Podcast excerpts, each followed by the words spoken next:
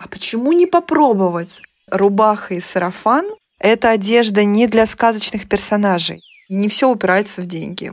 Приходилось э, вот сначала себя чувствовать достаточно потерянным человеком. Я хочу какого-то космоса, какого-то другого мира. Привет, это Настасья Симбирцева и подкаст Russian Соль. Все пишется кириллицей. Я режиссер, сценарист и живу в России. Меня жутко бесит феномен, когда у нас, с одной стороны, большой популярностью пользуется контент, где иностранцы нежно реагируют на что-то, сделанное в России. Ну, там, твит Стивена Кинга о сериале «Эпидемия» или фотография рэпера Асап Роки в бабушкином платке. А с другой стороны, присутствует стыд и жуткое сопротивление, чтобы признать самостоятельно свои сильные стороны и честно, без самоуничижения поговорить о слабых. Этим подкастом я хочу показать и доказать, что у нас есть куча классных комьюнити, отдельных ребят, двигающих всех нас вперед и не отстающих от мировых процессов. Все они, как мне кажется, не стесняются своей русской идентичности и успешно встраивают ее в современность. Короче, будем выяснять, в чем же наша русская соль. Сегодня я говорю с Лесей. Леся Парамонова – дизайнер бренда «Лес». Так как у нас аудиоформат, я попробую описать ощущение, которое у меня возникает от ее вещей. Это такие магические артефакты с безумным вниманием к деталям. Это бархатные пуговицы, вышивка с нарвалами. Это морские единороги. Использование старинных тканей, берьев. В общем, для меня все это пахнет мхом, фейерверком, прерафаэлитами, праздником. Кто-то, наверное, скажет, что в этом ходят эльфы. Кто в этом ходит?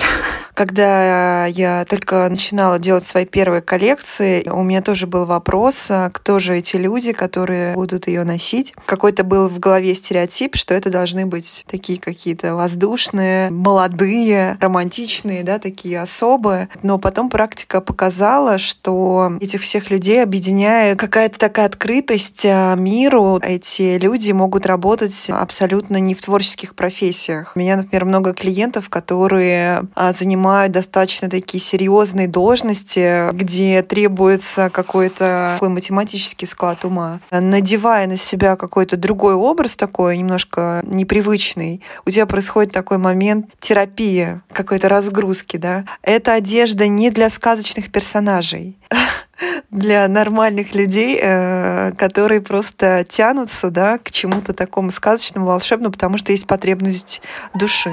Наши родители, бабушки, дедушки, они имели красивую посуду или красивую одежду, которая была на празднике, угу. и которая вот там вот отдельно где-то висела, стояла, и это очень редко выносилось в свет. И поэтому произошло вот это какое-то разделение, что есть красивая одежда, которую можно там... На определенный случай. Есть что-то такое, как униформа. Есть действительно такое разделение. И сейчас я тоже его наблюдаю. Страх какой-то он все равно сидит, выделяться как-то из толпы. Э, действительно сложно. Мы сами создаем вот это настроение. Надев порой какую-то волшебную вещь, мы действительно начинаем менять реальность вокруг. Просто потому, что нам от этого становится хорошо. Людям вокруг становится тоже хорошо. Как бы цепная реакция происходит. У меня такая позиция, ну как бы не ждать того счастливого случая или определенных обстоятельств. Они могут никогда не прийти. Я очень радуюсь, когда люди действительно берегли-берегли эту вещь, она висела у них в шкафу, а потом такие, ай, ладно, ладно, все, я хочу в ней на работу просто пойти,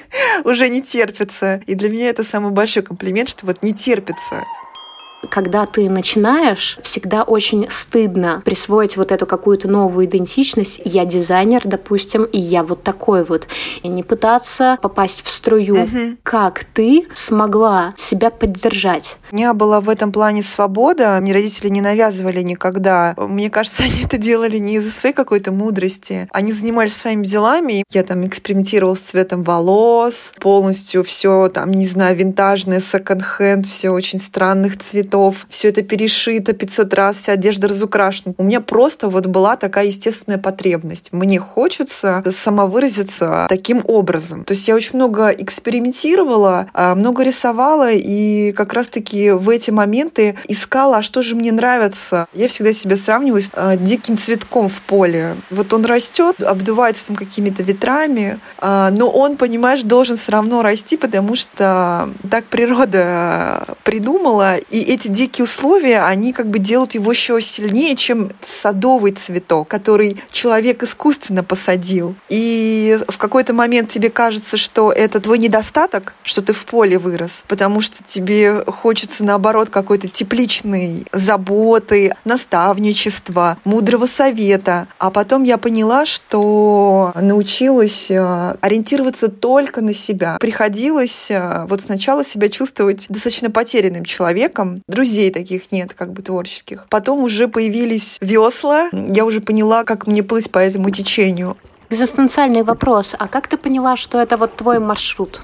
что ты точно плывешь в том направлении, где нет каких-то заводей? Мне кажется, что это, в принципе, вопрос, на который можно всю жизнь отвечать, потому что в каждый период времени ты все равно задумываешься, а там ли я нахожусь, туда ли я двигаюсь. Наверное, я ничего нового не скажу, Просто ты, когда делаешь, от чего у тебя по-настоящему все внутри начинает озаряться, ну, то есть по-другому, наверное, не скажешь, ты просто чувствуешь вот это вот, а, как будто темнота вдруг, да, осветилась яркой вспышкой. Ты это начинаешь делать, и в какой-то момент это приносит какой-то результат ты сама каким образом отбираешь тех, с кем тебе хотелось бы вместе работать? Что такое должно произойти, откликнуться внутри? Я в первую очередь смотрю на целостность бренда и на его ДНК, на посыл. То есть если я вижу, что человек со своей продукцией творец очень цельный, и мне даже может быть, например, не очень близка его тематика, но я вижу, насколько все органично, да, меня это обязательно зацепит. Конечно, мне ближе история, которая имеет какой-то такой подтекст э, магический, сказочный, волшебный, да, каких-то как раз-таки артефактов, которых не хватает вот в реальной жизни. И так получается, подобное притягивается к подобному,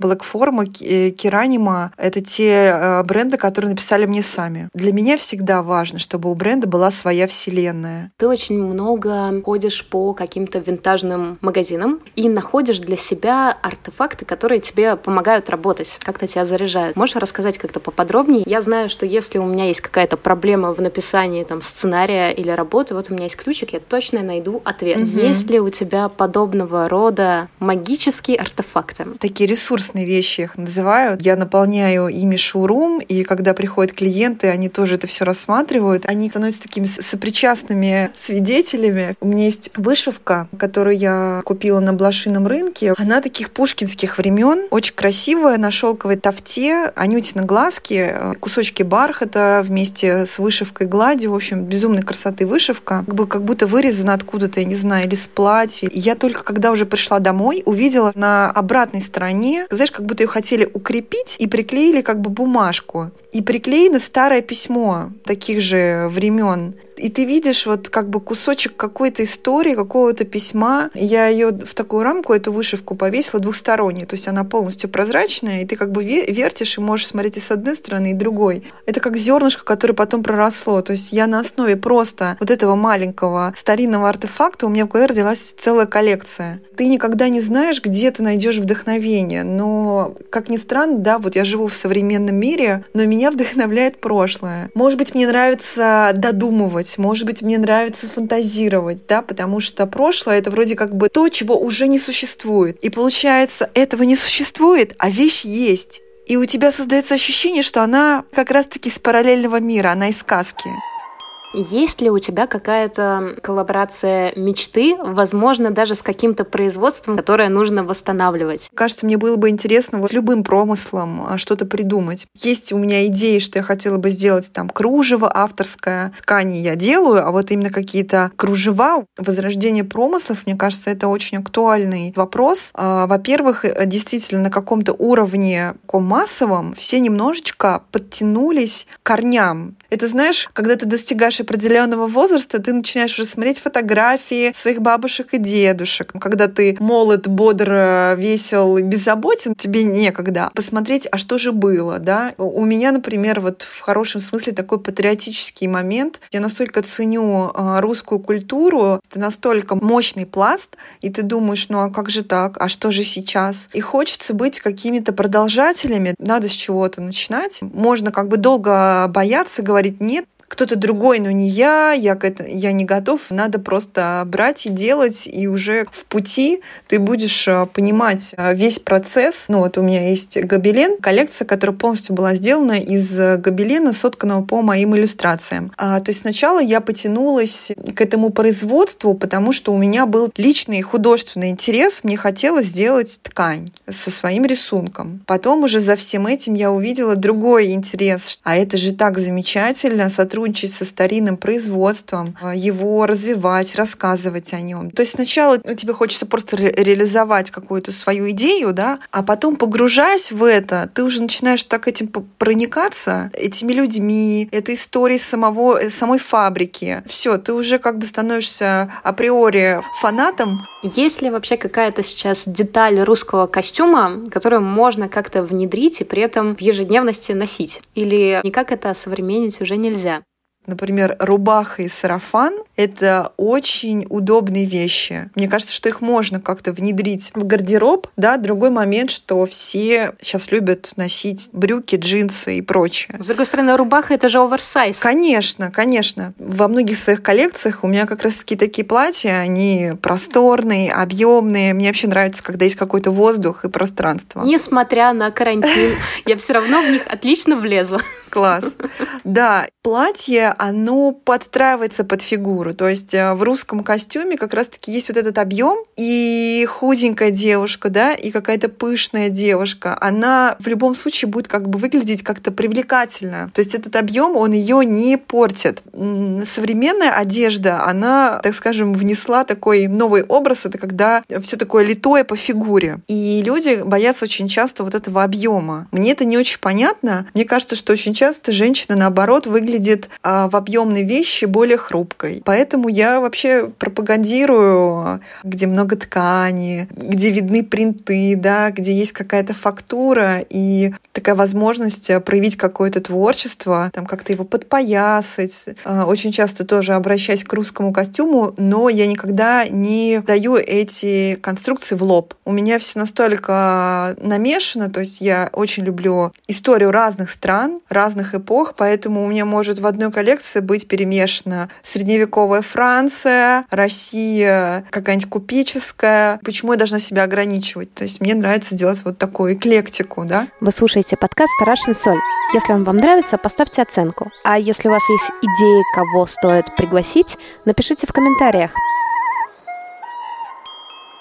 Я уже вне системы этого бизнеса, потому что я не делаю коллекции с какой-то определенной частотой. Я очень часто не попадаю в сезоны. То есть я э, делаю коллекции так, как у меня складываются обстоятельства, там жизненные, э, рабочие. То есть это для меня прям такой естественный а, процесс. Я живу и рождаются коллекции, а не то, что я составила бизнес-план, и я по нему, вот знаешь, так, сейчас мы делаем вот это, потом вот это, вот это. То есть, с одной стороны, это плохо, плохо, как для бизнесмена, а с другой стороны, это очень искренне. Ну, то есть э, я не пытаюсь кому-то угодить, а, а все происходит вот таким естественным путем. На самом деле пандемия показала, что когда ты вырабатываешь свой собственный ритм рабочий, не подстраиваясь под какие-то мировые стандарты, тебе это помогает выжить, держаться на плаву. Потому что изначально создал свои условия. Э, схлопывается система, да, общая, а у тебя есть своя. Вот это интересное было для меня открытие. А, вот у того бренда вот так вот надо мне сейчас вот вылезти из кожи вон, да, но а зачем? Кому что нужно доказывать? В чем смысл? Важно же сделать тот продукт, за который тебе не будет стыдно и которому ты будешь сам радоваться. Что тебе как дизайнеру мешает во время производства? Какие есть подводные камни? Основы, на которых я печатаю принты, это чаще всего турецкие ткани или итальянские. Пока нету хороших по всем своим э, тактильным качествам, да, э, пока я не нашла русских тканей. Может быть, я не знаю еще про их существование. Вот я в целом постоянно в поисках. Да, есть какие-то небольшие производства, которые там делают ткани, я уверена. Но в целом это, наверное, одна из самых главных проблем, что у нас нет а, своего собственного сырья. Поэтому для меня даже сделать собственный гобелен с которого я могу делать там жакеты, сумки, рюкзаки. Это уже успех. Нет как таковой индустрии, именно модной, да, а индустрия — это когда все таки есть какой-то работающий механизм, и ты находишься в какой-то системе. То есть у нас дизайнер — это такой одинокий воин в поле, ты как бы выходишь из университета, обласканный э, комплиментами там, преподавателей, да, и сталкиваешься с суровой реальностью. Как найти вообще этих клиентов? Какие вот эти первые шаги? С чего начать? Это очень важно, дать какую-то реальную картину. И вот в моем случае моя тяга немножечко делать не как все и бежать впереди паровоза, это помогает мне ну, развиваться. На третьем курсе, по-моему, сказали искать место для практики. Там вся моя группа пошла в районное ателье. Я а, подумала, ателье мне вообще не интересно. То есть а, я хочу какого-то космоса, какого-то другого мира. И, в общем, я прям взяла и написала, зарождался такой портал Look at Me. Какая-то модная жизнь там стала происходить. Я нашла там почту дизайнера Максима Чернецова. И вот он нам ответил. Там надо было месяц проходить практику, а мы в итоге а, с ним общались э, два года и безвозмездно помогали ему везде, где только можно, э, участвовали в показах, э, помогали одевать э, моделей на бэкстейдже, встречали всяких селебрити гостей. Мне было интересно все. И когда я увидела всю эту кухню изнутри, да, как этот дизайнер сначала эскизы рисовал, а потом ты видишь этих моделей на подиуме, да, это настоящая магия волшебство. Я поняла, что я хочу так же. И все. Каждый человек сам находит возможности. Кто-то может сказать, да нету, кроме районного ателье, больше никаких возможностей. Чего мне тут говорите, да? А почему не попробовать? Как бы, что такого страшного случится? Это всегда мне помогало со своей такой уже первой какой-то дебютной коллекцией. Писала известному блогеру Сьюзи Баббл. Мне очень нравится этот человек. Почему бы мне просто не написать ему на мейл и не отправить а, фотографии своей коллекции? Ну, то есть небеса, они как бы тебя не накажут, да? То есть а сейчас э, у вас такой есть доступ в интернете, можно найти все инстаграмы. Все зависит только от человека человека, насколько он сам захочет двигаться дальше, искать возможности. Они всегда найдутся, и не все упирается в деньги.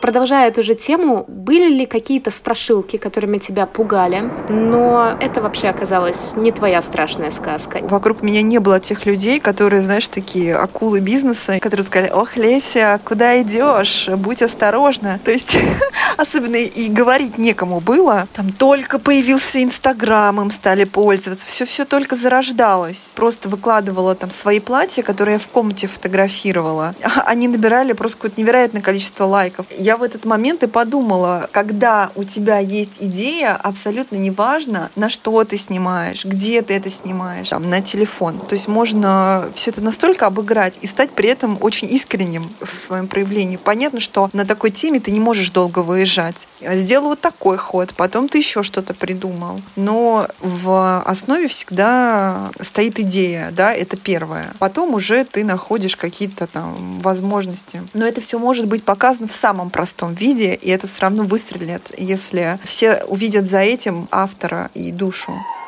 Блиц. Давай. Какое изменение сделает твою жизнь, как русского дизайнера, легче? Что должно поменяться?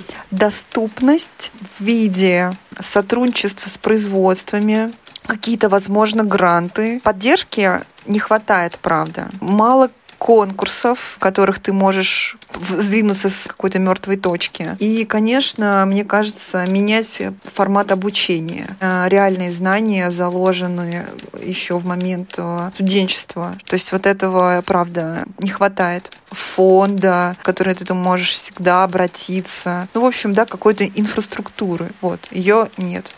Есть ли у тебя какая-то установка, которая тебе помогает? Я двигаюсь так, как вот считаю нужным. Вот, наверное, вот такая установка. Вещи, которые ты показываешь своим иностранным друзьям, когда их привозишь в Москву? Это, конечно, город, да, это архитектура. Это первое, что встречает тебя. Архитектура Шехтеля — это как раз-таки такой эталон сказочного русского стиля без излишеств. Твоя любимая сказка? Ох, я не из тех людей, кто вот выбирает себе что-то одно. То есть для меня такой яркий, мощный образ — это, конечно же, такой русский дремучий сосновый лес. Ночью дико страшный, а утром он приятный и добрый, как вот такой символ. Вот если, конечно, брать иностранных каких-то авторов, мне всегда нравилась Алиса. Я фанат викторианской Англии и всей этой эстетики. Опять же скажу, что из каждой сказки можно что-то вот взять, но какую-то одну не смогу выбрать. Я и не ожидала другого ответа, потому что мне кажется, любое твое платье это совершенно из разных сказок, из разных историй. Да, да. Если вы живете в Москве, и если вы ни разу не были у Леси, обязательно приходите к ней, потому что шоурумы у нее всегда в совершенно замечательных местах. Там бывают чугунные лестницы, привидения, барельефы и зеркала 19 века. Это был подкаст Russian Soul. Все пишется кириллицей. Подкаст о ребятах, создающих что-то свое. Одежду, сыры, комьюнити с русским привкусом. Подписывайтесь на нас в Телеграм и Инстаграм. Там живут классные ссылки. Слушайте следующие выпуски. Их вышло сразу три. Можно сказать, микросезон. Ну и ставьте оценки. Обратная связь — это правда приятно. А для тех, кто дослушал, есть маленький сюрприз. Очень классное послание от Леси, которое не встало в монтаже, но которое я не могу не оставить. Главная роль человечества — это бесконечно друг друга вдохновлять. Ты же можешь получить вот эту вот искру просто уже для своего дальнейшего действия. Мне кажется, она очень важна вот на этих э, ранних этапах. Кем-то вдохновиться. Мы оставляем после себя след для того, чтобы дальше другие, знаешь, как спички, как зажигалки, давали вот эту искру. Такой э, катализатор.